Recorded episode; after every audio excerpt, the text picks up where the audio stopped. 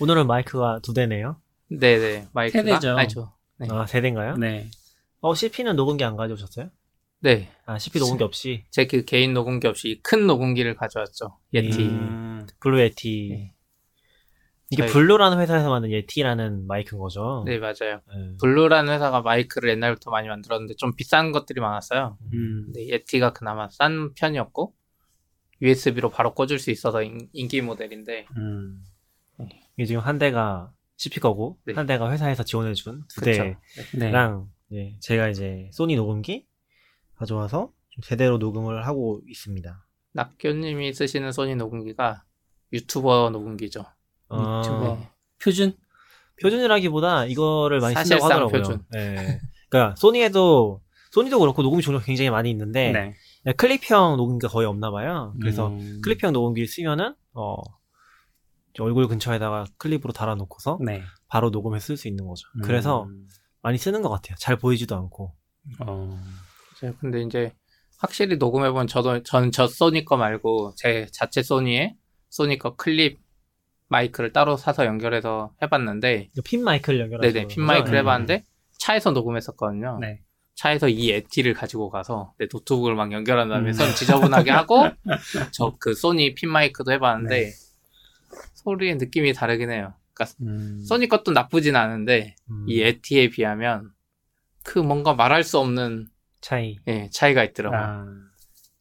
예, 그래서 그 가서 녹음 분석해 보면 네. 아마 핀 마이크는 대부분 사람 목소리대를 정확히 찝어서 그 부분만 많이 받아들이도 설계가 돼 있어서 어... 그래서 좀 공허하다고 해야 되나? 아, 그런 게 맞아요. 느껴질 거예요. 공허하다는 게 같아요. 뭐예요? 공허하다. 공허. 예. 아, 이게 이제 그 정확한 표현인지 모르겠는데 음향 음향을 할 때 그런 표현을 많이 쓰시더라고요. 사람 목소리 부분이 중간 음역대거든요. 네. 중음대라고 표현을 하는데 중음대가 강하면 이제 뼈 같은 느낌이라서 너무 강하면 전화기 같은 소리가 들리고 음... 너무 약하면 사람 목소리 잘 안 들리고 그리고 뭐 이렇게 저음으로 가면 베이스 쪽이죠. 그러니까 저음역대로 가서 저음역대가 풍성하면 뭐 이렇게 굉장히 따뜻하게 들리는데 너무 크면 또 둥둥거리게 너무 울리게 들리고 너무 없으면 메마르게 들리고 맞아 네. 그런 느낌이 있었던 것 같아요. 고음도 똑같이 이제 이렇게 적당히 많으면 이제 좀 이렇게 적당히 찰지게 들리고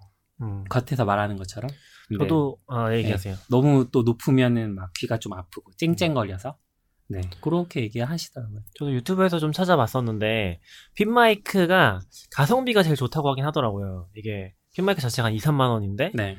어 사람 목소리 들어가는 거는 사람 목소리만 딱 들어가잖아요. 음. 그러니까 제일 깔끔하게 싼 가격으로 이제 녹음할 음. 수 있는 장비라고 얘기하긴 하더라고요. 그 다음이 이제 이런 소니 녹음기 같은 것들 네. 쓰는 거고 그 다음에 소니 녹음기 이건 한 10, 13만 원, 14만 원 했던 어. 것 같아요. 비싸네요. 그 다음이 이제 진짜 좋은 마이크들 음. 그 다음 이제 사운드 인터페이스 같은 거다 음. 준비하고서 그 다음에 녹음실 만들고 아, 근데 핀 마이크보다 더 싼 게 있죠 사실. 아 그래요? 스마트폰 그렇죠. 스마트폰에 음. 특히 애플 같은 경우는 음. 잡음 제거가 기본으로 돼서 애플 음. 이어폰 내장을 꽂으면 아 맞아요. 웬만한 장비보다 사람 목소리를 잘 잡긴 해요. 아까 그 네. 따뜻한 느낌은 없지만 네. 근데 이제 저도 가끔 시도해봤는데 여기 스마트폰에 꽂는 그 핀 마이크가 따로 팔아요. 음. 일반 핀 마이크로는 안 돼요. 아이폰 같은 경우 특히 네. 그거 따로 샀는데도 녹음을 실컷 하다가 전화가 와. 막 알림이 막. 그러면 중간중간에 뭔가 이상해져요. 싱크가 안 맞아요. 방해 금지해야죠. 방해 금지. 방해 금지 네. 맞아. 네. 아, 그래서 이제 왜 예전에 저 미국 출장 갔을 때 그 제 녹음은 소리가 좀 이상할 것 같아가지고 제 핸드폰으로 녹음하고 맞아요. 그 파일 CP님한테 들어가지고 합성했잖아요. 그때 잘 됐던 것 같아요. 네. 저희 거보다 너굴리 목소리가 훨씬 좋았어요. 맞아요. 그때는 어, 그냥 옆에 놓고 하신 거예요? 네, 옆에 놓고 신기하다. 조금 가까이. 조용한 환경이었나 보네요. 그쵸. 아무래도 방 안에 저밖에 없었으니까. 그것도 있고 또 가까이 하셨다니까. 네. 그래도 책상 위에 올려놓고 제 얼굴이랑 거리하면 한 20, 30cm. 그쵸. 저는 참고로 마이크 하나 더 샀어요. 와. 이거가 저희가 모르고 이제 예티가 워낙 유명해서 예티만 계속 샀는데 네. 예티 나노라고 좀 싼 버전이 새로 나왔더라고요. 음. 5개월 전에. 그래서 사이즈도 훨씬 작아요. 들고 다닐만 하더라고요. 어, 근데 전 집에서 유튜브 녹음도 하고 막 이러니까 네. 큰거 들고 다니기도 좀 그렇고 음. 걔는 99달러라 좀 싼 편이에요. 그래도. 원래 우리가. 회사 돈으로 샀던 것도 네. CP가 들고 다니기 힘들다고 해서 샀던 거죠. 근데 결국은 또 작은 걸 사셨어요. 요즘 음질을 계속 고민하다 보니까 아, 유튜브는 사실 음질이 중요하긴 한데 엄청 중요하진 않아요. 네. 그냥 핀 마이크 정도로 깔끔하게 들리면 되거든요. 음, 근데 팟캐스트는 완전 소리에 집중해서 듣다 보니까 음, 음. 아까 말한 그 따뜻한 느낌도 꼭 필요한 것 같더라고요. 맞아요. 너무 날카롭게만 들리면 한 시간 동안 듣기 힘드니까. 그쵸. 저도 이제 이런 데 관심 가지면서 처음 보인 건데 사실 처음에 유튜브 봐도 별 생각이 없거든요. 음. 근데 딱 보, 이게 좀 마이크를 쓰는 것들을 알고 보다 보니까 이 사람이 어떤 장비를 쓰고 있는지가 딱 보이는 것 같아요. 음, 그러니까 애플 이어폰 같은 경우는 되게 좋은데 그게 있으면 일단 거추장스러워 보이잖아요. 근데 이제 이런 녹음기 같은 걸 쓰면 안 보이는 거죠. 네. 그리고 전에 CP가 한번 얘기했던 것 같은데 예티 같은 거는 예쁘잖아요. 네. 일부러 그걸 보이게 해놓고 음. 세팅을 하고 어, 그런 걸 쓰는 거죠. 그런 것들이 다 보이긴 하더라고요. 재밌었어요. 그렇죠. 일부러 마이크 보이는 유튜버들이 있죠. 네. 이 프로그래머 세계에 점점 이 음향 장비가 유행이 되는 건가요? 요새- 유- 유튜브 많이 맞아요. 하시잖아요, 네, 개발자. 많이 하시더라고요. 엄청 많이 하시더라고요. 그리고 새로운 재능을 발견하시는 분들이 좀 있는 것. 맞아요. 코딩 채널도 지금 보면은 한 구독자 1000명 넘는 채널이 그래도 한 10, 저희 막 찾아봤잖아요. 네. 그러니까 10개, 20개는 되는 것 같았어요. 그러니까 한국에. 네. 음, 깜짝 놀랐어요. 사실 일반 IT 유튜버도 천명 넘기 힘들어 네, 했는데. 신기해. 네. 그리고 이제 제가 44비치에 이번에 그래서 근데 이거 저 궁금한데 갑자기 44비치라고 읽어야 돼 아니면 44비치라고 해야 돼요? 편하신 대로 읽으시면 됩니다. 아니죠. 그 브랜드 아이덴티티가 있잖아요. 아직 저희 44비치에 어, 브랜드를 고민해 주시는 분이 없어서 그래요. 언젠가 고용을 하면 그럼 우선 44비치라고 해야 되겠다. 네. 읽기 사- 편하게. 네. 44BITS에 dot dev 도메인에 대한 글을 썼었거든요, 제가. 음, 어, dot dev 도메인이 이제 약간 특이했어요. 그러니까 dev라서 우선 사고 싶었고 그랬는데 뭔가 돈이 이상한 거예요. 누가 트위터에 쓴 것만 봤을 때는 네. 2월 28일 이후부터 공짜가 된다 그래서 음. 아 구글이 통 크게 공짜로 풀었구나. 저도 그런 줄 알았어요. 예. 근데 알고 보니까 아니었죠. 그 사전 네. 등록비. 음. 그러니까 뭐라, 뭐라 그래야 되죠? 이게 예약비 같은 개념으로 예약비가 점점 줄어서 그럼 한국 시간으로는 3월 1일 금요일 새벽 1시에 음. 사전 등록비가 0원이 되고 그때부터 이제 자유 경쟁 체제로 네, 선착순 선착순. 네, 선착순이 되죠. 음. 이게 정확히 예약은 아니고 그러니까 지금 벌써 사면 바로 쓸 수 있는 것 같더라고요. 그러니까 이미 네. 쓰고 있는 애들이 있으니까 예약은 아니고 일단 돈을 더 많이 내고 등록하면은 우선순위를 주겠다 사전 같은- 입찰 같은 느낌이네요. 느낌인 거죠. 네. 네, 그래서 보면은 처음에는 만 달러 뭐 얼마야? 만 달러면 천만 원? 음. 처음에 2월 19일부터 20일까지는 천만 원 정도 냈어야 되고요. 그다음에 2월 20일부터 21일까지는 350만 원 이런 식으로 좀씩 줄어가면서 이제 그 얼리 액세스라고 하는데 네. 원래 얼리 액세스는 더 싼데 거꾸로 가는 이제 선점형이니까. 그렇죠. 좀 재밌었어요. 근데 전- 결국에는 네. 어, 연 사용료는 12달러씩 다 똑같긴 해요. 음. 저는 그 3월 1일 새벽 1시에 음. 선착순 경쟁을 할 자신이 없어서 네. 좀 이렇게 보니까 파는 곳이 간디단넷이랑 고데디랑 구글 도메인 그쵸. 이렇게 세 개 있는 것 더, 같더라고요. 더 많아요. 아, 더 많아요? 네, 네임칩이랑 그러니까 웬만한 데다 아, 열릴 건데 다 열리는데 네. 근데 고데디 가 보니까 지금 신청해 놓으면 결제 미리 받고 그리고 음. 3월 1일 날 자기네가 등록 대행을 해준다고 하더라고요. 어, 그게 얼마나 빠를지 모르겠지만 크론으로 빨리 돌려요. 귀찮아서 뭐 그냥 일단 해봤어요. 어, 그럼. 아, 돈 좀 더 내시고요. 네. 어, 돈 더 내야 돼요? 조금 사전 비싸요. 등록비 그러니까 원래 없는데도 더 내야 돼요. 12달러잖아요. 네. 연 사용료가. 근데 얘네는 한 14달러 정도 되는 것 같아요. 음. 16,000원? 그거는 이제 연 사용료잖아요. 그러니까 아니, 등록 아니, 대행비 같은 연사용료 게- 말고 등록 대행비 같은 게 따로 있는 거. 아니요, 그건 따로 없어요. 네. 그냥 도메인 사용료 자체가 비싼 거네요. 살짝? 음. 근데 그게 12달러를 환율 적용해서 16,000원이 된 건지 제가 그리고 어차피 계산을 첫 했어요. 달에만 그렇게 쓰고 그 다음에 도메인 아니요, 이전하면 갱신비도 똑같다고 했어요. 그러니까 만약에. 그 갱신비가 비싸면 음. 도메인 이전 싼 대로 하면 되니까 그쵸, 그쵸. 네, 그것도 생각했어요. 아니긴 하죠. 그래서 일단 음. 첫해 등록이 중요하다. 그래서 근데 지금 아 진짜 28일에 하는 사람들도 있을 것 같아. 좋은 거 사고 싶으면. 아, 그래서 그런 마인드로 있었는데 제가 이제 블로그에도 쓸 때랑 지금이랑 알아낸 게 좀 다른데 네, 그쵸. 두, 자- 두 글자나 세 글자짜리 도메인은 훨씬 비싸요. 연사용 등록비. 네. 이거 보니까 아무래도 두 글자가 한 720달러였던 것 같아요. 그쵸? 와. 연, 연, 월이었나요? 연 720달러. 그다음에 세 글자가 좀 더 싸긴 했는데 그것도 비쌌던 것 같고 음. 얼마였죠? 그게 두 글자 세 글자는 2월 28일이 넘어가도 그렇게 비싼 거죠? 네, 그냥 음. 지금? 지금 사도 연 등록비가 고정돼. 이게 근데 구글이 어디에도 이 기준을 안 써놨더라고요. 그러니까 그러니까 뭐는 이게- 몇 달러 뭐 음. 이런 거를 안 써놨고 두 글자 세 글자라고 꼭 비싼 것도 아니고 뭐 저희로 치면 STD out dev 음. 엄청 비싸요. 연 10만 원. 와. 아, 10만 원이었어요. 네. 액션까지 10만 원. 붙여야겠네요. 그게 약간 프리미엄 개념이 있더라고요. 그러니까 이게 아. 지금 어디서 검색한 거냐면 Google Domains에서 검색해 본 거거든요. 저 구글 도메인스가 이걸 좀 더 잘 보여주고요. 음. 다른 데도 보면 고데지나 간디 보면 가격이 다 달라요. 네. 칠 때마다. 근데 왜 다른지는 설명을 안, 돼- 안 해주는데 음. 이제 구글 도메인스는 프리미엄이라고 이렇게 태그를 달아줘요. 맞아요. 칠 때마다 다르다는 게 도메인마다 다르다. 네, 도메인마다 도메인마다 그러니까 네. 두 글자라도 같은 음. 두 글자가 아닌 것 같아요. 지금 st.dev 같은 경우 연 720달러거든요. 그러니까 음. 두 글자가 720달러, 네. 세 글자가 180달러고 또 프리미엄 키워드들이 있어요. 위키, 네. 위키 이런 것들은 다 프리미엄 키워드고 JS, Python 어. 이런 건 다 프리미엄 키워드겠네요. 그런 건 누가 이미 샀을 것 같아요. 네.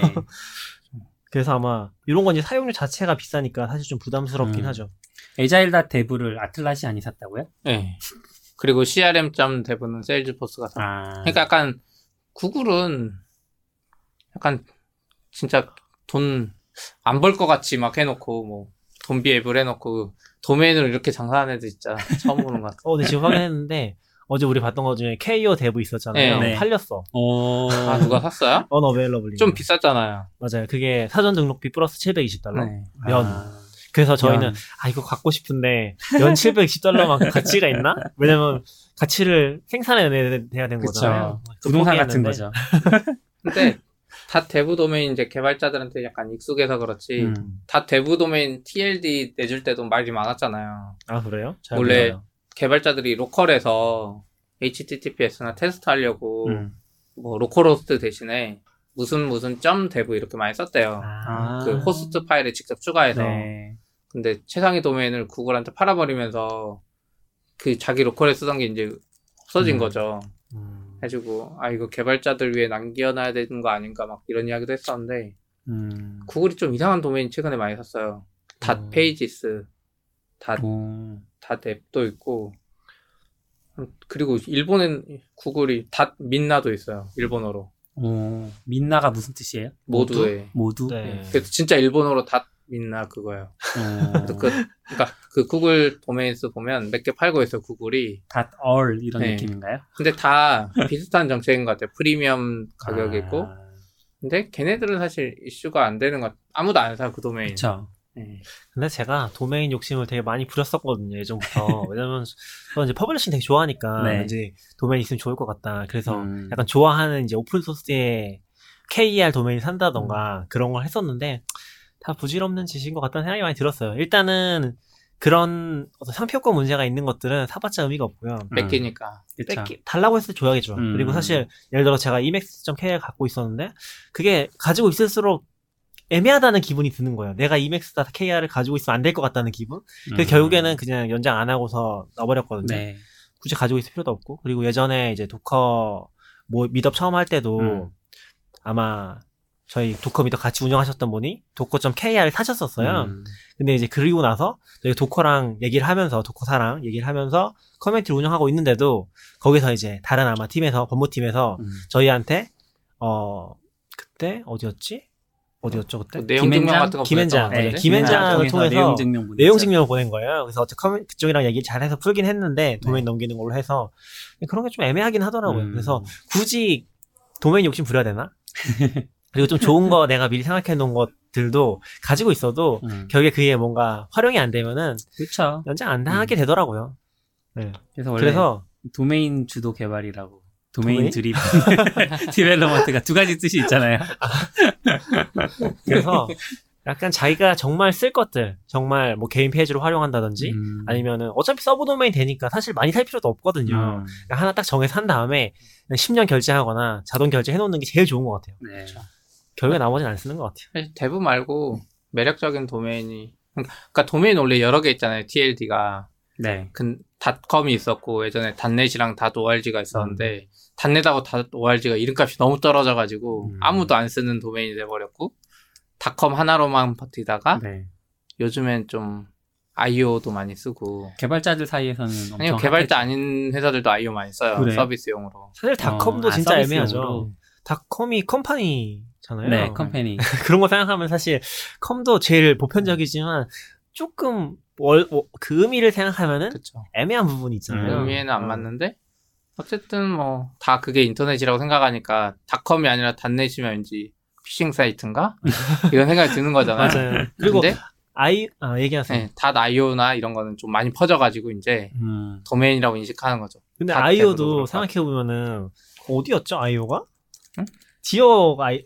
도메인이잖아요. 지역 도메인이죠. 너무 이상한 거죠 그것도 생각해 보면은 남의 나라 도메인 가지고 막 마치 맞아요. 내가 사이트 만드는데 아니, KR은 뭐 한국 사람이니까 괜찮은데 음. JP로 굳이 쓰는 거랑 비슷한 거잖아요. 그러니까 그게 원래 목적은 그랬는데 그렇게 다 안 쓰고 응. 어, 그리고 KR 같은 경우는 그 미국의 디그닷컴인가? 약간 Hacker News 비슷한 거 만들었던 아, 창업자 있어요. 케빈 네, 로즈라고. 뭔가 있었던 것 같아요. 네, 그분이 개인 사이트를 만들었는데 어느 날 갑자기 .kr을 산 거예요. 음. Rose.kr인가? 네. 왜냐면 자기가 케빈 로즈니까 KR에 단축이라고 하고 아 이 사람은 어떻게 샀지? 한국에 ActiveX를 어떻게 뚫었을까 막 아. 고민하는데 나중에 그 도메인 다시 취소하더라고요. 아. 음. 음, 뭔가 좀 신기했어요. 음. 그리고 그것도 있었는데 그 닷 닷 데브랑 닷 TLD 뭐 위키 찾다 보니까 음. 이걸 처음에 고안한 뭐 유명한 아저씨가 있는 것 같더라고요. 할아버지가. 해가지고 막 지도 위에다가 이제 사진이 있는데 위키에 아. 지도 위에다가 닷 JP는 뭐 일본, 음. 뭐닷 이러기인데 그 한가운데 닷 KR 있어요. 어, 내가 잘못 봤네 했고 근데 진짜 한가운데 닷 KR 있고 네. 위- 위치도 아닌 게 JP는 여기 왼쪽에. 그리고 아 이때 한국에 1980년 90년 된 것 같은데 한국에 이렇게 인지도 있는 나라였나 막 이런 생각이 음. 그거 꼭 링크 걸어주셔야 돼요. 그럼 제가 찾아야 되니까. 찾으세요. 이거 찾아내. 네, TLD 막 찾다 보니까 나왔어요. 약간 음. 그 뭐지? 저는 그냥 구글이 장사 속 하나는 거 느꼈던 게 또 하나 뭐냐면 이 데브 같은 걸 잘 잡으면은 음. 안살 수가 없는 것 같아요. 이게 약간 개발회사들은 특히나 잡아놔야 될 것 같잖아요. 근데 음. early access를 안 잡으면은 나중에 또 딴 사람이 잡고 도메인 분쟁하고 그런 것 때문에 엄청 귀찮을 거예요. 그러면은 무조건 그냥 사야 되는 거죠. 음. 그래서 유명한 회사들은 거의 다 사긴 했어요. 그러니까 음. IT 기업 아닌 데들은 신경 안 쓰는 것 같긴 한데 네. IT 기업들은 좀 민감한 것 같긴 해요. 음. 그래서 살 수밖에 없어 early access로 그런 생각이 좀 들긴 하더라고요. 근데 사놓고 별거 안- 지금 GitHub도 GitHub dev를 그 페이지용으로 쓰겠다고 음. 했고 Slack도 Slack dev 있고 한데 다 만들어 놓은 에자일 데브랑 다 들어가 보면 뭐가 없어요. 맞아요. 도대체 왜 샀나 그렇죠. 싶을 정도예요. 안 살 수가 없어서 산 네. 것 같아요. 제 생각에는. 그런 느낌? 근데 약간 재밌을 것 같긴 해요. 저희도 이제 도메인 사면 우리는 개발자 페이지는 안 쓸 건데 내부 음. API로 쓰면 괜찮으려나? 뭐 이런 생각도 들고 음. 약간 개발자들한테 재밌는 도메인인 거 맞는 것 같아요. 아, 맞아. 그러니까 이게 점점 TLD가 많아지니까 예전에 있었던 도메인 하나 가지고서 com 무조건 사야 된다는 그런 게 좀 없어지는 것 같긴 해. 그냥 내가 잘 마음에 드는 거 사서 음. 브랜딩 잘 하면은 잘 어울리는 것 같아요. FM 같은 것도 사실 팟캐스트에서 많이 쓰잖아요. 근데 네. 되게 잘 어울리잖아요. 음. 그런 거 생각하면 좋- 이 TLD가 많아지는 것 자체는 되게 좋은 음. 거 아닌가? 국가는 좀 애매하지만 딴 국가 막 못 쓰게 하는 건 좀 그렇고. 딴 네. 국가도 제한이 되게 음, 많을 거예요. 맞아요. 그러니까 io도 그냥 풀어줘서 쓸 수 있는 거지. 막 국민 아니면 안 되고 그런 네, 것도 있었던 그런 것 같은데. 예. 근데 FM이 잘 어울린다고 생각하는 거는 우리가 약간 구세대라서 그런 거 아닐까요? 요즘 분들은 사실 FM, AM 모르실 텐데. 음. 그러겠죠. 그쵸? 뭔 차이야? 이렇게 생각하시고. 그냥 팟캐스트들이 많이 쓰니까. 라디오라는. 그런 것도 있나? 라디오 TLD. 네, 라디오 있었어요. 아, 라디오는 더 모르겠다. 그냥 팟캐스트. 팟캐스트는 없잖아요. 팟캐스트 있을 수도 있을 것 같은데. 음. 요즘 아이캔이 TLD 진짜 많이 풀어줘요. 음.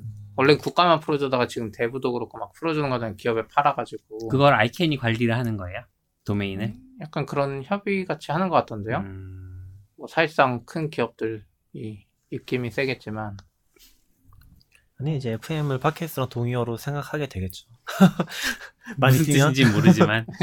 저도 무슨 뜻인지 몰라요. 무슨 뜻이에요? 뭐 어딘 나란 거 아니에요? 아니 아니요. FM은 그거잖아. 아, FM은 그냥 TLD일 거고. 아, FM의 의미. 네. 모르겠네요. AM, FM이니까 뭐지?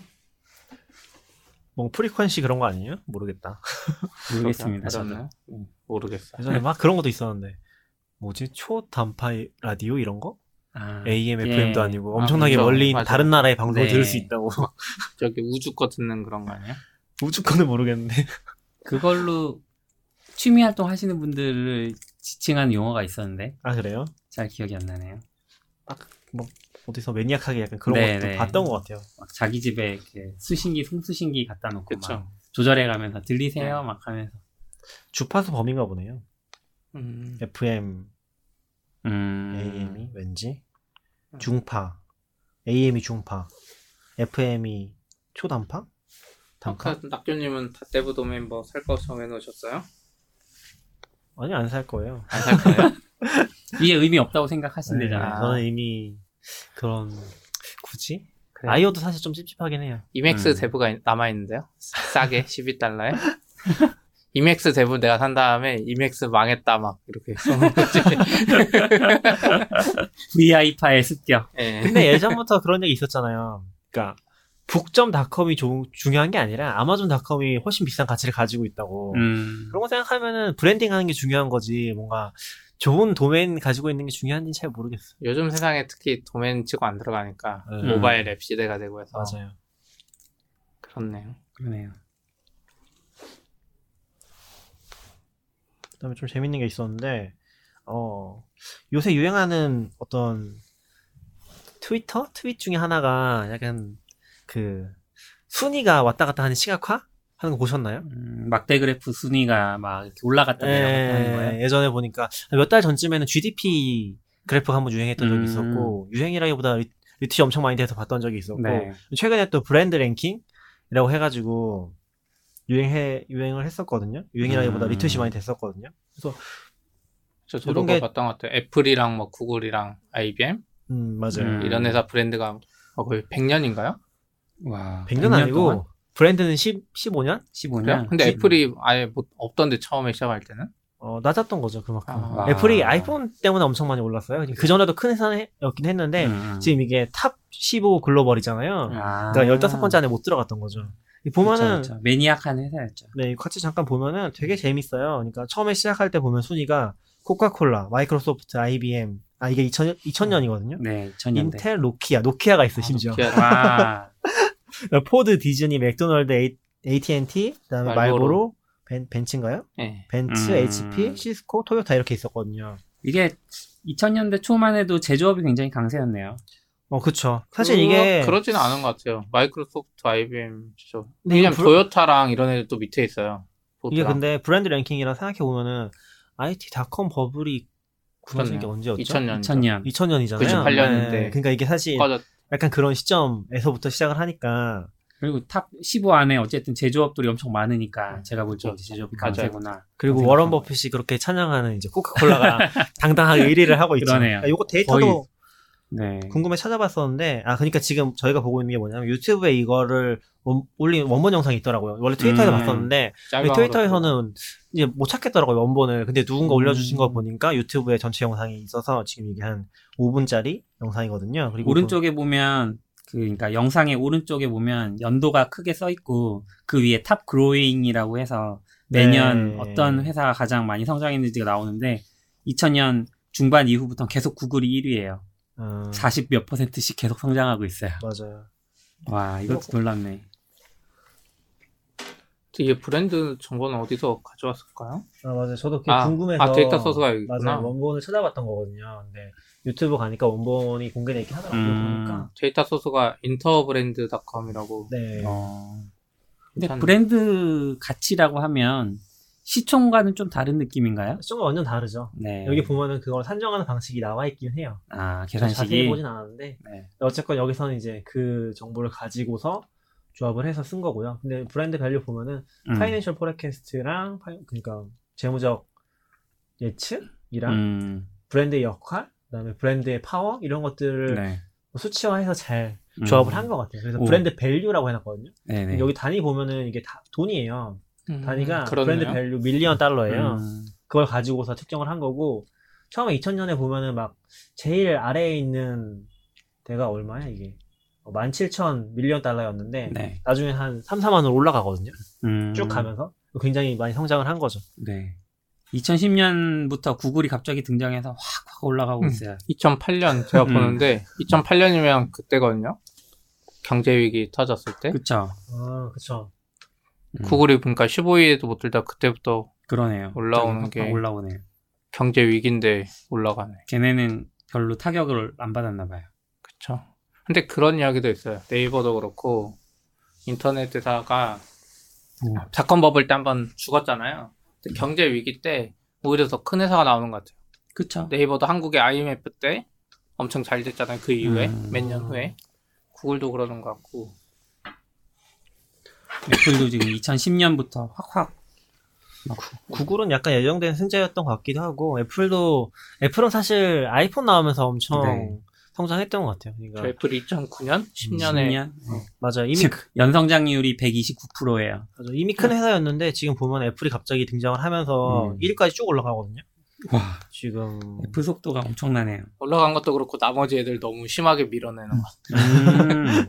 음. 쭉쭉쭉 바뀌잖아요. 아, 이건 브랜드 가치니까 네. 사실 좀 다를 수 아, 있겠네요. 근데 시총이랑 거의 비슷해요. 왜냐면 아. 애플이 시총 작년에 1위 찍었잖아요. 음, 거의 비슷하게 움직였다고 보면 되죠.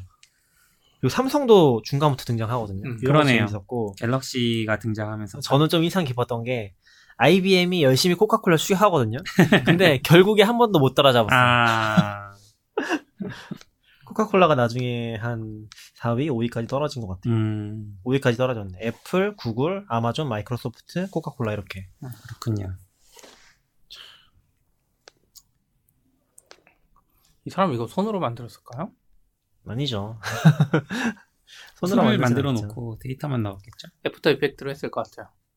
After Effect는 아닌 것 같은데. After Effect 나름 코딩처럼 잘 하더라고 하는 잘하는 분들은 음, 그냥 숫자만 딱딱 바꾸고 1년하고 2, 년 사이에 음. 그 숫자 해놓고 그 중간에는 이렇게 숫자 바뀌는 effect도 있는 것 같더라고요. 네, 다. 네. 아. 저도 보면 제가 그 stdout 유튜브에 올릴 때 우리 말하는 거에 따라서 그래프가 막 올라가잖아요. 네. 그거 제가 뭐 한 거 아니에요. 그냥 음. effect에 딱 넣었더니 음성에 그걸 찾아서 알아서 만들어주더라고요. 음, transition 같은 네. 개념으로. 그래서 좀 재밌었던 게 이것도 지금 조회가 엄청나요. 조회가 음. 320만 회예요. 아 그래요? 어, 음. 부럽다. 돈 엄청 많이 그 벌. 제가 말했잖아. 이런 채널 만들면 좋지 않을까?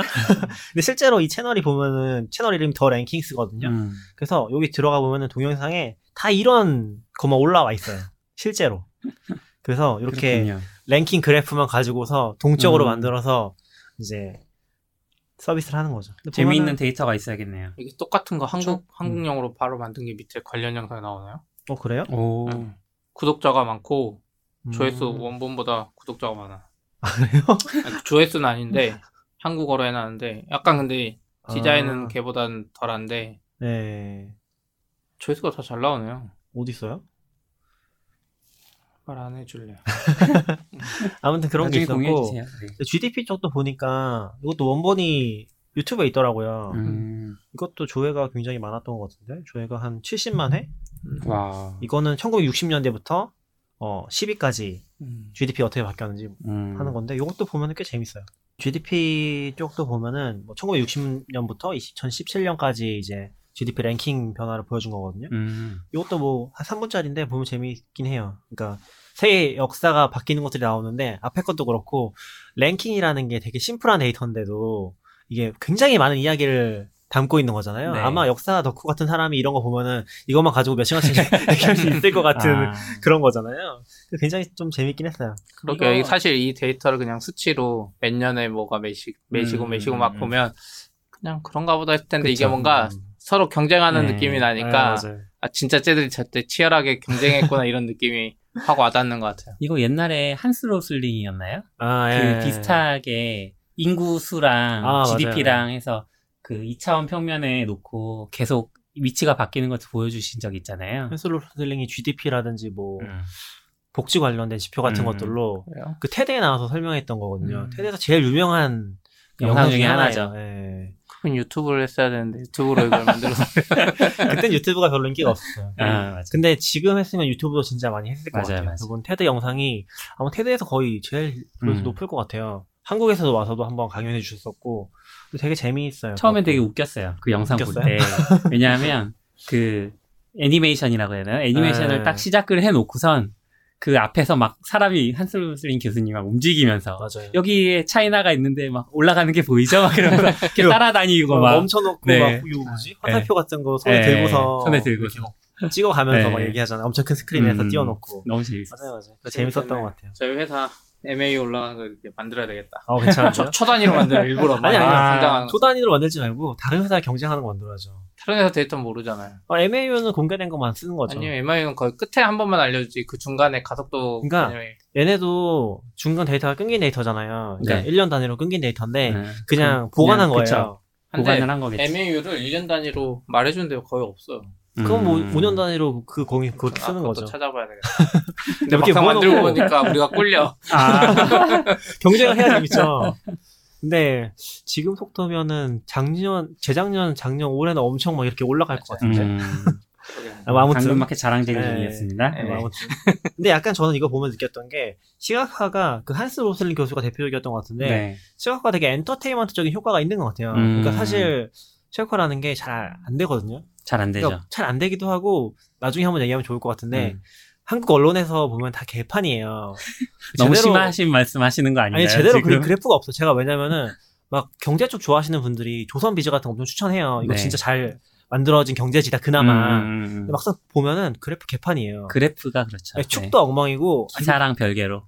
아 그쵸. 그러니까 네. 이게 차라리 그게 있어요. 엑셀 화면을 캡처해 놓은 기사들이 가끔씩 있거든요. 음. 그게 정확해.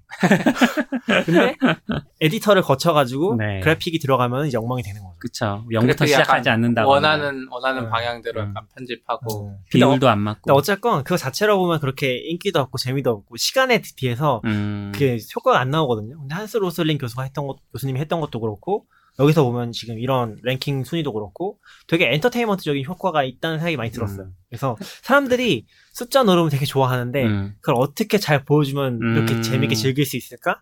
하는 것도 중요한 주제지 않을까? 라는 생각이 들었어요. 나왔네. 어, 나왔네. 그쵸. 유튜브는 기승전 유튜브가 옛날에는? 이거를 막 외부로 블로그에 막. 공개하고 막 힘들게 막 그거 돌렸는데 네, 네. 그 사람들 뭐 개발자들이나 신기하다고 하지 음. 음. 결국은 사람들 다 유튜브에서 아 재밌다 좋다 음. 하면서 유튜브에서 그러니까 한동안 그런 게 특히 미국 쪽에서 어떤 데이터 저널리즘이라고 음. 하면서 엄청 유행했었거든요. 특히 뉴욕타임즈 같은 데서 그쵸. 아예 그거를 위한 페이지를 따로 만들어서 시각화 음. 자료 배포하고 그런 것도 많이 했었고 선거 자료 같은 거 엄청 네. 많이 하고. 한국에서도 많이 따라 하려고 했었죠. 근데 음. 제대로 뭐 잘 못했던 것 같긴 하지만 몇 군데 빼고는 시각화가 아까 안 된다고 잘 안 된다고 하셨던 게 이제 두 가지가 있는 것 같은데 잘 못 만드는 것도 있고 우리나라 같은 경우는 하나는 잘 안 팔리는 것 같아요. 맞아요. 그러니까 우리나라에서는 흥미 끌만한 요소가 별로 없어. 그게 안 그 시간을 투입한 대비 아웃풋이 안 나오는 음. 거죠. 아웃풋도 그렇고 사람들이 아- 그 보는 의미에서 아웃풋도 네, 안 네, 나오는 네. 거죠. 그래서 근데 유튜브로 만들었더니 엄청 본다. 아 그쵸. 그러니까 참 그리고 미국에서 마찬가지 같아요. 엄청 기술적으로 시각화하고 막 인터랙티브하게 만들었는데 사람들한테 뭔가를 하게 하면 안 돼. 사람들이 그걸 분석하는 거 아니잖아. 사실 결과를 알고 싶고 아, 니네가 말하고 싶은 걸 그냥 보여줘야 되는데 네. 이 영상으로 딱 보여주니까 음. 그리고 어떻게 보면은 되게 탐색적인 것도 가지고 있어요. 왜냐면은 데이터 저널리즘 같은 경우는 되게 의도를 담아서 내가 하고 싶은 얘기를 잘 설명하기 위해 쓰는 거잖아요. 음. 도구로. 이런 것들은 잘한 잘 만든 시각화들을 보면은 스스로 해석하게 만드는 음. 얘네도 지금 말을 아무것도 안 하는데 사람들이 뭐 200만 회 이렇게 보는 거잖아요. 그쵸. 너무 재밌는 거죠. 그거 보는 음. 것만으로도. 여기도 보면 막 게임 랭킹, 스포츠 랭킹 이런 것들로 다 만들었더라고요. 비슷한 랭킹 또 있어요? 다른 거? 그러니까 재미있어 재밌게 보신 거? 게임 랭킹이라든지 게임 랭킹. 저는 YG, YG, SM, SM, 아, 아, 그것도 시총. 예, 한국의 음. 그 연예기획사 시총인데 저는 그냥 막연하게 SM이 탑이라고 생각하고 있었거든요. 계속 네. 워낙 잘하니까 사업을. 근데 그 그래프 보다 보니까 어 YG SM YG라고 생각했는데 음. JYP가 막 오, 올라갔다고 후반부에 해서 많이 어 올라오더라고요. 보니까 아 이들 트와이스 때문에 이렇게 올라가. 음. 근데 이게 약간 저는 그 그래프를 보면서 조금 의아한 생각이 들었던 게 시, 시가 총액이잖아요. 근데 시가 총액이라는 건 주식 가격의 총액인 거고, 근데 주식 가격이라는 건 예전에 낙교님도 한번 이야기를 해주셨지만 특정한 사건에 그 영향을 받았을 수도 있지만 아무 상관이 없을 수도 있거든요. 특정한 사건과는. 예를 들면 사건이라기보다 기업의 가치와는 아무 상관이 없을 수 있는 네. 거죠. 근데 뭐 예를 들면 그 그래프 막 변화하는 거 보고 트와이스 시, 등장 시점부터 막 JYP가 엄청 올라가는데 그런 거 보면 사람들이 JYP는 트와이스 업고 다녀야 된다 뭐 이런 얘기를 음. 할때 보면은 물론 트와이스가 매출에 영향을 많이 끼쳤을 수는 있겠지만 꼭 그런 건 아닐 수도 있는데 근데 거의 맞는 그냥- 것 같아요. 시가총액은 사실 그 기업 가치를 어떻게 보면 대변하는 거니까 시장 경제에 의해서 대전은 누가 손해 보면서 그걸 각자로 높이진 않잖아요 일반적으로. 뭐 그건 모르겠는데 근데 이제 그냥 제가 봐서 재밌는 거는 그런 포인트들인 것 같아요. 음, 사람들이 알아서 해석하는 거죠. 알아서 지금 여걸리처럼 알아서 해석하는 거죠. 음, 알아서. 아침에 그게 재밌는 거죠. 네.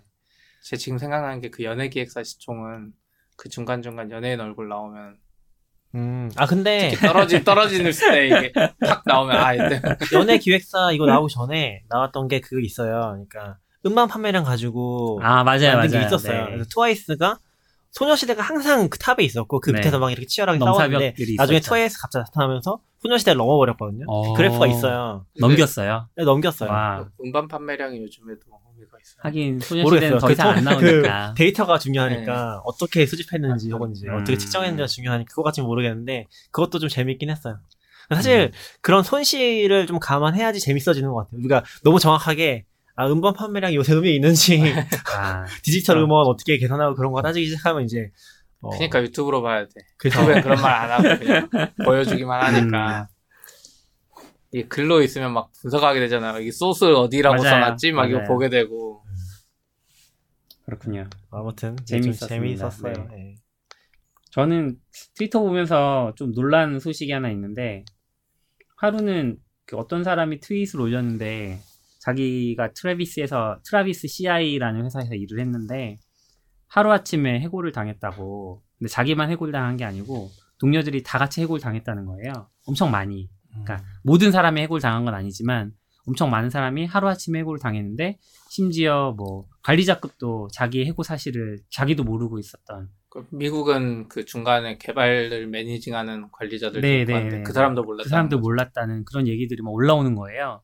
그래서 그 사람이 트윗 아래로 엄청나게 긴 글을 막 썼어요. 그래서 이제 무슨 일이야 하고 Travis CI는 오픈 소스 쪽에서 CI/CD 할 때 많이 쓰는 툴이니까 많이 유명하거든요. 아마 가장 유명한 축에 속하지 않나 싶은데 Jenkins 다음으로 그래서 이게 무슨 일이야 하고 찾아봤더니 Travis CI가 Idera라는 회사 인수가 됐는데 인수되고 나서 이제 이런 상황이 발생한 것 같고 조금 이제 우려되는 혹은 재미있어 보이는 이제 내일은 아니니까 사실 재미있게 보는 거라고 생각하지만 우려되는 부분은 이게 Travis 본사가 독일 베를린에 있거든요. 근데 제가 알기로는 독일 노동법이 굉장히 엄격해요. 유럽 부분, 유럽 쪽이 다 노동법이 굉장히 깐깐하다고 하더라고요. 근데 노동법상 이렇게 하루아침에 해고하는 일이 불가능한데 우리나라조차도 사실 하루아침에 해고를 한다는 건 힘든 일이잖아요. 뭐 예고도 하고 협상을 하다가 안 돼서 해고를 하는 경우는 있어도 근데 독일에서 이런 일이 일어났다는 것 때문에 굉장히 많은 사람들이 의아해하고 있고 그 레딧에 엄청 탈해가 길게 올라와 있는데 거기 보면 이제 사람들이 막 계속 물어보죠. 야 이거 독일에서 일어난 일인데 너네 보호받고 있지 않아? 뭐 변호사랑 이야기해봐 막 그런 얘기들 계속 올라오더라고요. 그래서 좀 신기하기도 하고 외국에서 이런 일이 있었다는 게 음. 네, 좀 우리나 우리 근처에 있는 일이니까 오픈소스 회사라서 오픈소스 회사라고 생각해서 Travis CI를 좀 재미있었고 그래서 이제 Idera라는 회사가 그러면 악의 축인가 하고 막 이 Idera를 막 뒤져봤어요. 했더니 Idera가 그 예전에 Borland C++ 음. Borland 음. 뭐 이렇게 뭐지 저 써본 적은 없지만 Builder 뭐 이런 툴들이 있는데 약간 그 애정 가진 사람들이 좀 있거든요 그 툴에 저도 예전에 썼었고 근데 그 Borland가 어, Embarcadero라는 회사로 인수가 됐었어요. 망할 뻔하다가 Embarcadero로 인수가 됐는데 그 Embarcadero가 다시 Idera로 인수가 돼서 지금은 Idera에서 그 Borland 툴들을 관리하고 있더라고요. 그래서 아 요런 회사구나. 뭐 Sencha. 예전에 JavaScript jQuery랑 한참 경쟁했던 Sencha? 이런 것도 가지고 있고. 그래서 뭐 신기하긴 한데 얘네가 악의 축이라고 하긴 좀 그렇고 근데 이거 제가 이제 2월 1일에 저도 트윗했었거든요. 인수된다는 음, 글 보고. 네. 그래서 인수되면 원래 인- 어떤 회사가 인수했나 대충 보거든요. 음. 그때 Idera를 보고 좀 이상한 회사라는 느낌이 많이 들었어요. Sencha도 거기에 돼 있었고, 네, 네. 그러니까 뭔가 다 안 되는 프로젝트만 있는 회사 같은데 음. Travis를 인수했다는 게 좀 이해가 안 됐어요.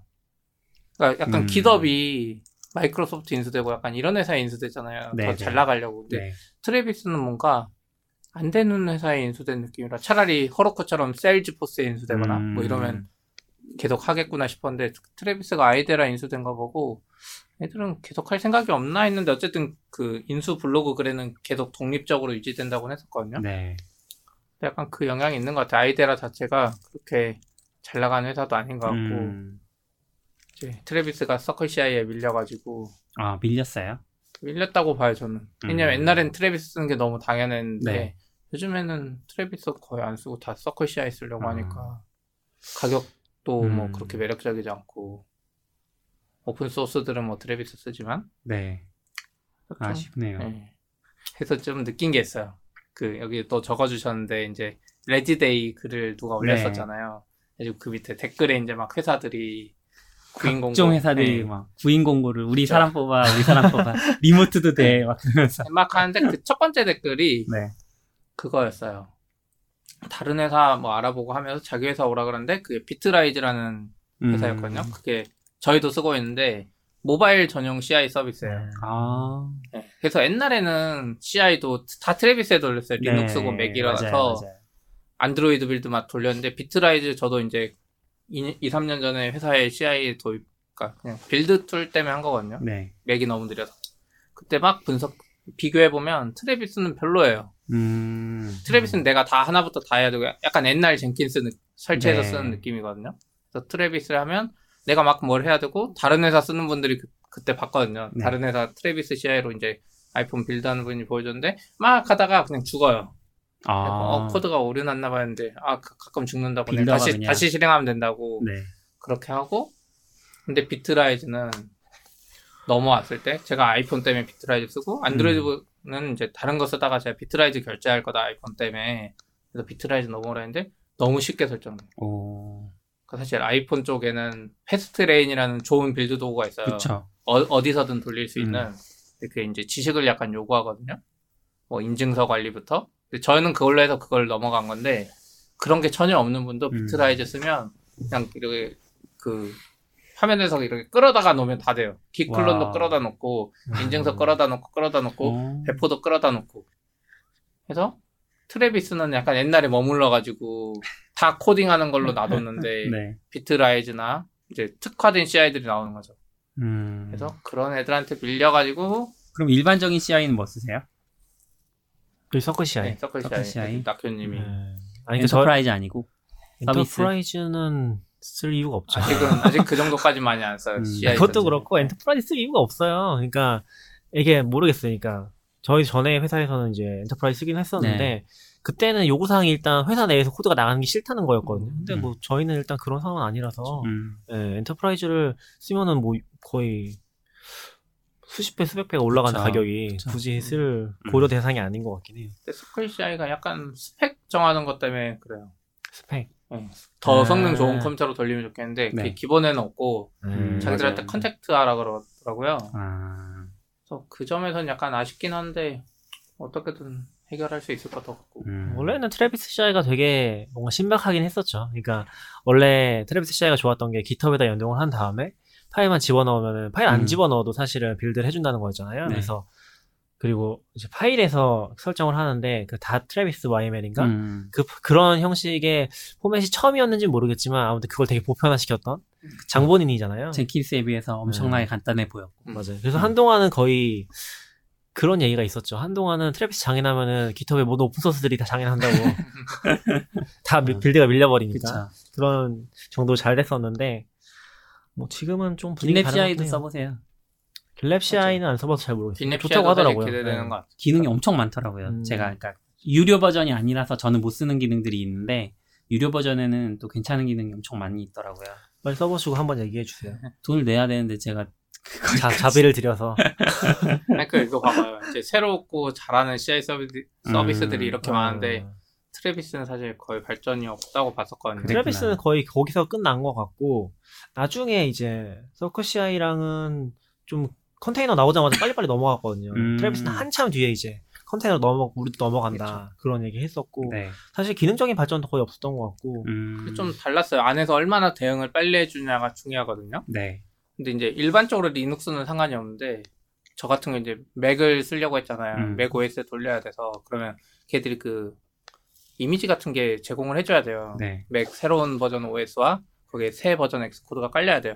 네. 근데 애플 같은 경우는 새 버전 OS랑 딱 그 Xcode 딱 내놓고 6개월인가 지나면 구버전을 build해서 못 올리거든요. 어.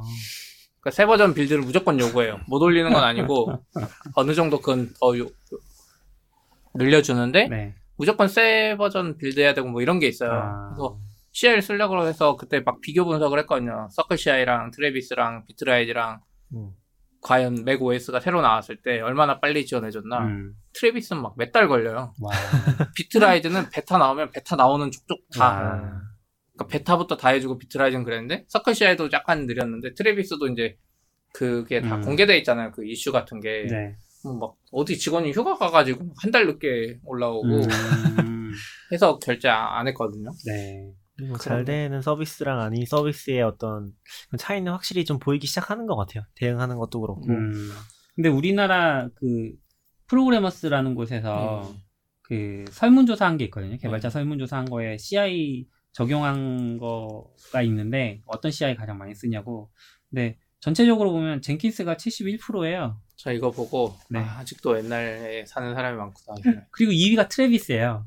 3위랑 이제 약간 근사하지만 3위가 Circle CI고. 근데 Travis 쓰는 사람은 저는 Circle CI로 쉽게 넘어갈 것 같고 음. Jenkins 쓰던 사람들은 평생 Jenkins 쓸 거야. 그리고 처음 보는 게 TeamCity는 써보신 적 있어요? 그래서 TeamCity가 뭐지? 게임 쪽에서 Jenkins 다음으로 많이 쓰시는 것 같고 음, 게임 특화된 tool들이 있- 음, 게임 좀 쪽으로 많이 쓰신 것 네, 같아요. 저는 뭔지 잘 게임 모르겠어요. 쪽은 소스 관리도 Perforce 같은 거 많이 쓰신다고 하더라고요. 그쵸. 그건 또 뭐지? 음, 근데 Jenkins는 좀 관리를 어떻게 하려고 그쵸. 근데 사실 이게 최근엔 좀 쉬워지긴 했어요. 이게 Jenkins. 사실 어, 패러다임 차이가 좀 있잖아요. 트래비스나 서커 CI는 파일 음. 단위로 했었고 Jenkins는 이제 그냥 한참 나중에 추가된 방식으로 지금 뭐 네. Jenkins 파일 들어가는 게 있을 거예요. 그런 있어요. 방식이 있을 거고.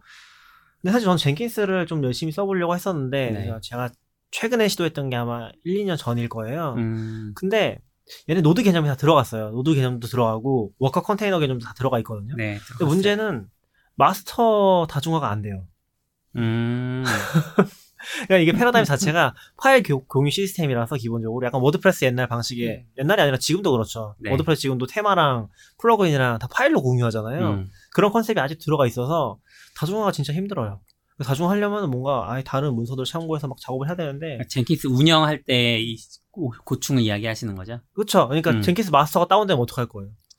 근데 안 돼도 뭐 디스크 용량 늘리면 또 어떻게 아마 음, 그쵸. Jenkins 깔아서 쓰느니 Circle CI open source 버전 있잖아요. 음, 직접 open source 설치 버전이 있어요? 직접 설치해 쓸 수 있어요. 예전엔 그랬는데 서클 CI 처음 나왔을 때 모르겠어. 저는 이제 서클 모르겠어요. CI 비싸다 그랬는데 서클 CI를 자기가 직접 설치해서 띄울 수 있었어요. 어, 잘 모르겠어요. 그거는 좀 확인이 필요한 것 같습니다. CI 없어졌으면 긴랩 CI 쓰시면 됩니다. 아, 무료로 쓰실 수 있습니다. 잘하는 것 같아요. 네. 네, 아무튼 젠킨스는 근데 또 많이 발전했다고 해서 쓰시는 분들 얘기 들어보면은 음. 그런가 발전은 한데 했는데 잘 저는. 약간 개념이 안 맞는지 쓰기 좀 어렵더라고요. 그 Jenkins 파일로 했는데도 근데 거꾸로 힘들었어요. 지금 보면은 Travis CI나 뭐 Trav 아 Travis는 잘 모르겠는데 Circle CI 쪽도 보면은 다 workflow 같은 개념 들어가서 음, 서로 이제 비슷해지는 부분들이 생기는 것 같아요. 원래는 Travis의 가장 큰 장점이 파일로 하는 거였는데 네. 파일로밖에 못 한다는 게 단, 장점이었잖아요. 그러니까 push 이벤트가 일어나야지만 음. build가 일어난다는 게 컨셉이었잖아요. 네. 근데 그런 것들이 이제 점점 중화되고 있는 느낌. 음, 그래서 서로 필요한 것들 채워 나가는 단계인 것 같아요. 음, 그리고 아까 그 프로그래머스 설문 이야기한 거 보면 네. 설문에 이제 5천 명이나 했는데 예비 개발자가 절반이 거의 2천 명, 아, 현업이 한 3천 명, 3대 2, 이 비율인데 음, 이게 프로그래머스가 학교 쪽이랑 이런데 홍보 잘하는 것 같더라고요. 아. 저희도 이번에 그 웹 remote fair인가요? 그래서 네, 네. 채용하는 거 프로그래머스가 해서 저희도 참가했는데 어 학생 이력서는 사실 평소에도 받기 힘든데 음. 여기서 이력서가 어마어마하게 들어왔어요. 음. 저희가 뭐 로켓펀치나 뭐 이런 데 광고하는 거랑 비교도 안 될 정도로 네. 그래서 우선 예비 창업 예비 개발자들이 많았고 뭐 여기 보면 직군도 뭐 backend가 많고 막 나오더라고요. 음. 근데 여기서 재밌는 것들 몇 개 소개해 드릴게요. 우선 근무 지역은 강남이 압도적으로 1등입니다. 그렇겠죠. 강남. 그리고 2등이 의외로 판교예요. 오. 그냥 판교에 IT 회사가, 많아서. 판교에 IT 회사가 많은 건 사실 회사 숫자로만 자르면 구로랑 가산이 훨씬 많을 거예요. 그러네요. 그쵸. 근데 이제 중요한 거는 잘 나가는 회사, 미국으로 음. 치면 실리콘밸리급의 네이버, 뭐 카카오 다 네. 판교에 있으니까 어 그쵸. 음. 그래서 저희도 이번에 이사할 때 이제 강남이냐 뭐 서초는 사실 여기는 서초도 포함되어 있겠지만 음. 두 정거장 차이여도 느낌이 다른 것 같긴 해요. 인식하기에. 근데 3등이 구런 건 좀 별로긴 해요. 음. 근데 이거는 근무 지역인 거잖아요. 실제로 개발자가 근무하는 지역인 거잖아요. 그쵸. 네. 회사의 위치. 네. 있잖아요. 네. 설문 대상 설문자가 되신 분들의 저는 약간 그 그러니까 일반적으로 생각하는 개발자들이랑 우, 우리 주변에 있는 개발자들이랑 좀 차이가 있는 것 같다는 생각을 어디서 했냐면 주로 사용한 OS가 Windows라는 면에서 아. 굉장히 크게 어 그래 내 주변에 다 Mac 쓰는데 아, 근데 이게 그래서 이제 그 카테고리를 좀 눌러봤어요. 눌러봤더니 비슷한 지- 비슷한 사람들이라고 볼 수 있는 카테고리가 포탈 인터넷 콘텐츠 분야랑 그다음에 쇼핑몰 오픈마켓 분야 이쪽은 좀 Mac OS가 더 많더라고요. 그래서 아 이쪽 분야 사람들이 내가 생각하는 아, 혹은 내 주변에 있는 개발자들인가 보다. 좀 잘 봐야 되는 게 지금 그 질문을 보면은 네. 어 이게 그러니까 현업 개발자랑 예비 개발자 포함된 게 있고 안 된 게 있어요. 전체가. 아. 이거는 포함된 거고 네네. 예비 개발자에서 Windows가 압도적으로 많기는 해요. 음. 그런 것들이 좀 반영이 된 것 같고 제- 음. 위쪽에 보면은 사실 현업 직무 관련된 것들은 또 예비 개발자 포함이 안 돼 있긴 하거든요. 그게 맞기도 하고. 네. 어 근데 이거 보면은 지금 이거 말고 그 JetBrains이 네. Python 쪽에 뭐 Python이랑 여러 가지 언어 음. 업서베이 한 게 있거든요. 네. 설문조사하는데 거기 결과도 Windows가 50% 이상 많았던 것 같아요. 어. 그러니까 그게 보면 Windows를 안 쓸 것 같은데 이상하게 이제 우리가 생각하는 그러고 보면 우리가 이제 개발자 중에 나름 상위 몇 퍼센트 있는 것 같아요. 제 생각에는. 그러니까 그 기준이 뭔지 모르겠지만 Mac을 쓰고 막 이런 거 쓰는 사람들 네. Linux도 쓰고 상위라는 건 실력 면에서가 아니라 네, 그냥 그냥- 소수라는 면인 그쵸. 거죠. 네. 약간 뭐 어떻게 설명해야 될지 모르겠는데 이상한데 Linux가 1위야. 아 그쵸 그 JetBrains 네, JetBrains 맞아 Linux였어요. Windows가 아, 2등인가? 해외에서는 그럴 Windows가 수 이제- 있죠. 아니에요. 아니에요. 근데 거기 보면 아니에요. 네. 쓰는 언어랑 뭐 이런 거 보면 리눅스 쓸 이유가 없어요. Java가 어차피 1등이기 때문에 음. Windows에서 써야 되는데 근데 어쨌든 이제 이 범위를 우리가 주변에 알던 사람들 그리고 뭐 팟캐스트나 블로그 쓰던 사람들만 보면 이 Mac을 많이 써야 될 것 같은데 범위를 이제 전체 개발자들로 넓히면 네. 그냥 Windows가 많고 음. Java가 많고 막 이렇게 되는 그래서 내 주변에 있는 개발자를 뭐라고 지칭을 해야 될까? 뭐 open source 개발자? 뭐라고 해야 될까요? 그냥 돈 많이 버는 개발자라고 하죠. 뭐 아닐 수도 있잖아요. 아니죠. 모르겠다.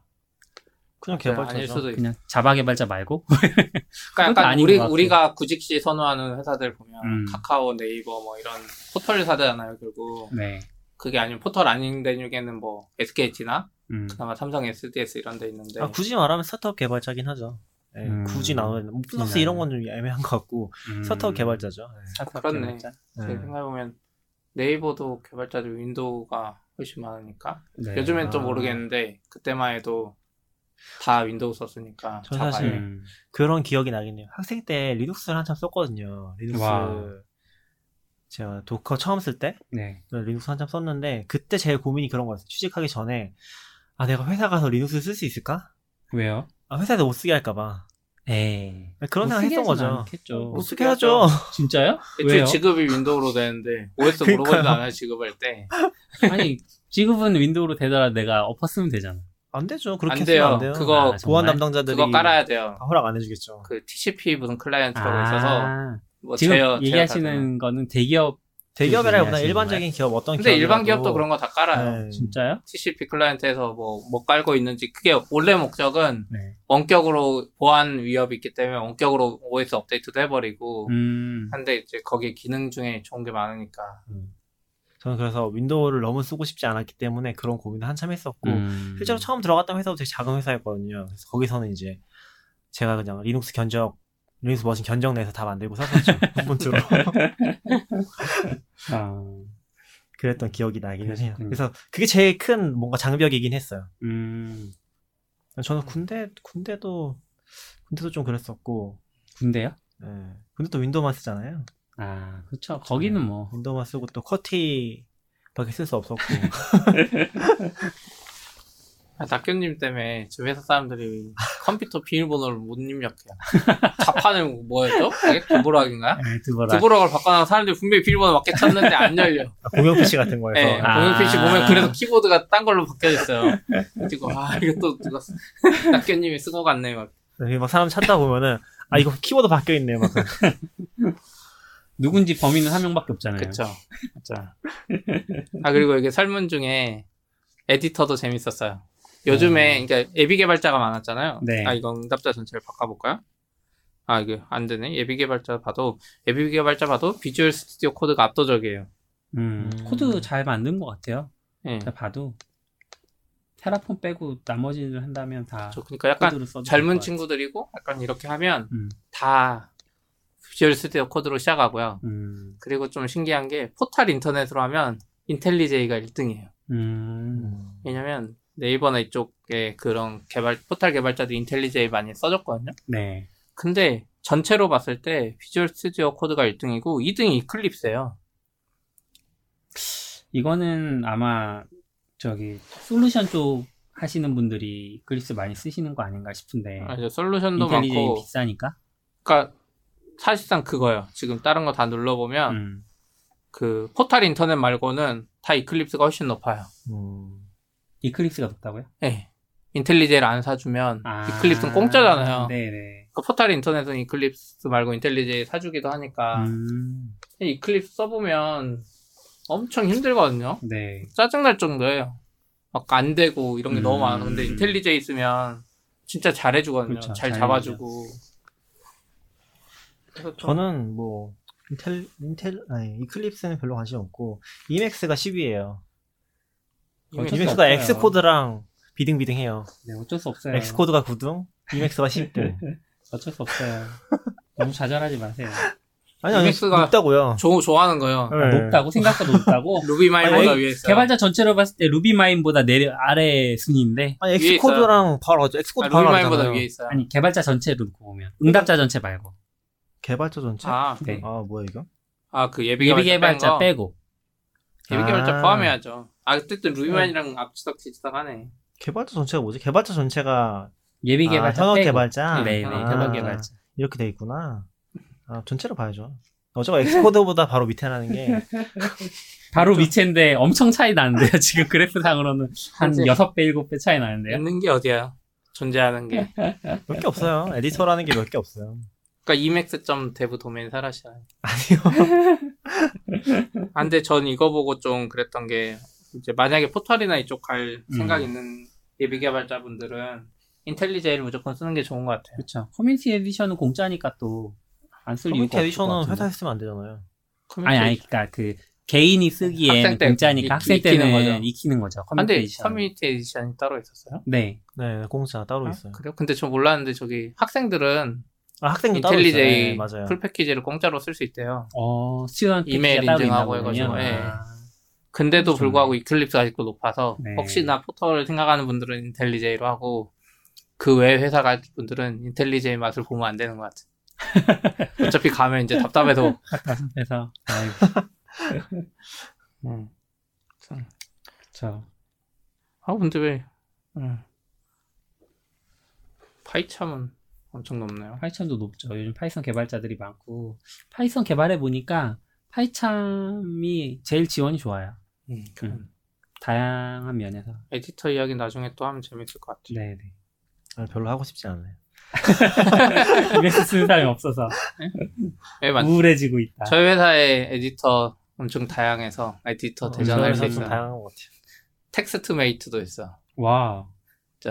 이- 신기해. 제가 44bits에 신기하네요. 글 썼던 것 중에 TextMate로 썼거든요. 그때 네. CP가 TextMate 누가 쓰냐고. 그러니까 그 글 글 망했어요. 그래서 제가 유튜브로 만들었잖아요. 음. 왜 굳이 여기 순위에도 없는 TextMate로 해가지고 제가 그래도 되게 많이 양보한 건데 Emacs만 하지 않았잖아요. 네? Emacs만 하지 않고 그 GUI 툴을 추가한 거잖아요. 안돼 왜 GUI 툴이 하필 요즘에 다운받 다운받을 수도 없을 것 같은데 TextMate. 그게 뭐냐면은 이제 command line shell에서 네. 여러 줄 명령을 입력할 때 음. 어, 에디터를 불러 쓰는 게 있거든요. 네. 거기서 편집을 하고 어, 저장을 하고 종료를 하면은 그 거기서 편집한 내용이 그대로 shell에 복사가 되는 거죠.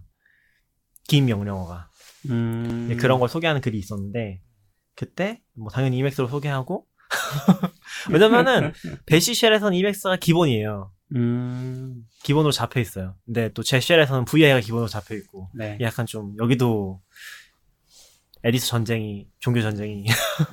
느껴지는 포인트이긴 한데 아무튼 비슷한 설문 아까 얘기해 주셨는데 그 JetBrains에서 한 거 있잖아요. 네. 거기는 뭐 다 이야기할 건 아니고 좀 보면 Python 3를 안 쓰면 이제 안 될 것 같고 음, 그렇더라고요. 네, Python Python 3가 꽤 많아서 좀 네. 놀랐어요. 꽤가 아니고 뭐 거의 Python 2는 16% 아, 지금 없다시피 한 거라고 보고 엄청 그러니까 많네요. 몇 년 동안 확 바뀐 거죠. 한 그러니까. 3년 사이에 확 바뀌었고 엄청 많네요. 16%면 아직. 16% 그러니까 16% 많은 거죠. 엄청 많은 게 아니고 왜냐하면 3년 4년 전에 그 제가 이전 회사에 있을 때 Python 3를 가냐 마냐를 고민을 할 정도였거든요.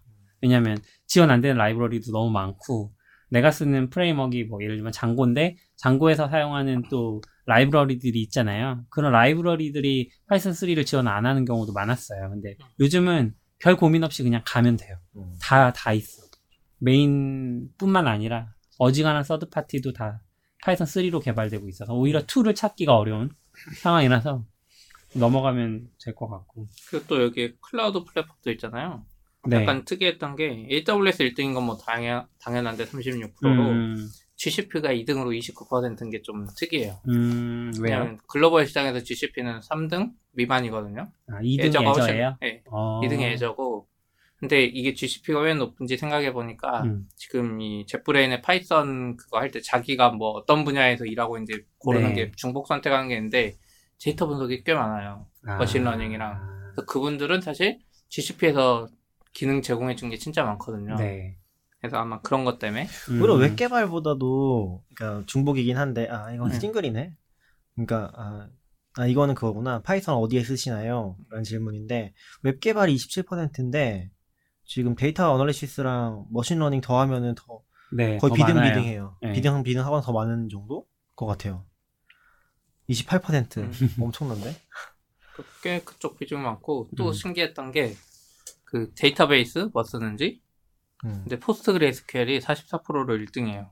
그러니까요. MySQL이 41%로 2등이고 음, MySQL 많이 내려간 것 같아요. 예, 이게 사실 Rails 쪽은 3, 4, 3년? 그때 전부터 이미 PostgreSQL 엄청 음. 많았거든요. 거의 압도적이었어요. 새로 시작하는 프로젝트들은 그냥 MySQL 보지도 않았거든요. 네. 근데 Python 쪽은 유독 MySQL에 많이 묶여 있더니 음, 요즘에 PostgreSQL로 많이 넘어오는 것 같아요. 네. 근데 여, 여기에도 약간 그 트렌드가 반영된 것 같고 음, 점점 심해지지 않을까 싶긴 해요. 그쵸.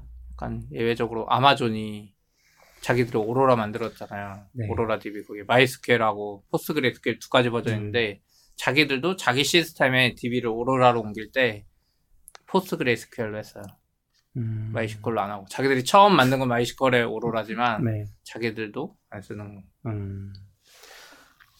저는 요즘이 약간 cloud native 혹은 container native 뭐 이런 세상이라고 하는데 얼마나 많이 쓰고 있을까 좀 생각을 했었는데 여기 설문을 보면서 어, 개발 환경에서도 컨테이너로 환경 격리해서 사용하는 사람이 한 30% 많더라고요. 그러니까 원래 Python 개발할 때 막 virtualenv 깔고 그다음에 virtualenv로 못하, 못하는 뭐 Python 버전 관리 따로 할 때는 pyenv 깔고 그리고 virtualenv로 불편하니까 파, virtualenvwrapper 깔고 그리고 이제 초보자한테 이거 다 설명하기 복잡하니까 Conda 깔고 엄청 복잡하거든요. 그래서 저는 Docker Compose로 넘어온 지 한 몇 년 됐는데 좋다고 막 제가 열심히 전파하고 컴퓨터로 못 다니거든요. 넘어가겠어 개발 환경. 그러니까 그렇게 쓰는 건지 모르겠는데 어 근데 저희 제가 지금 하고 있는 프로젝트는 Docker Compose를 하고 있긴 그러니까 해요. 여기 하고 있는 프로젝트 Compose로 네. 했는데 사실 Mac에서는 하나도 안 불편하거든요.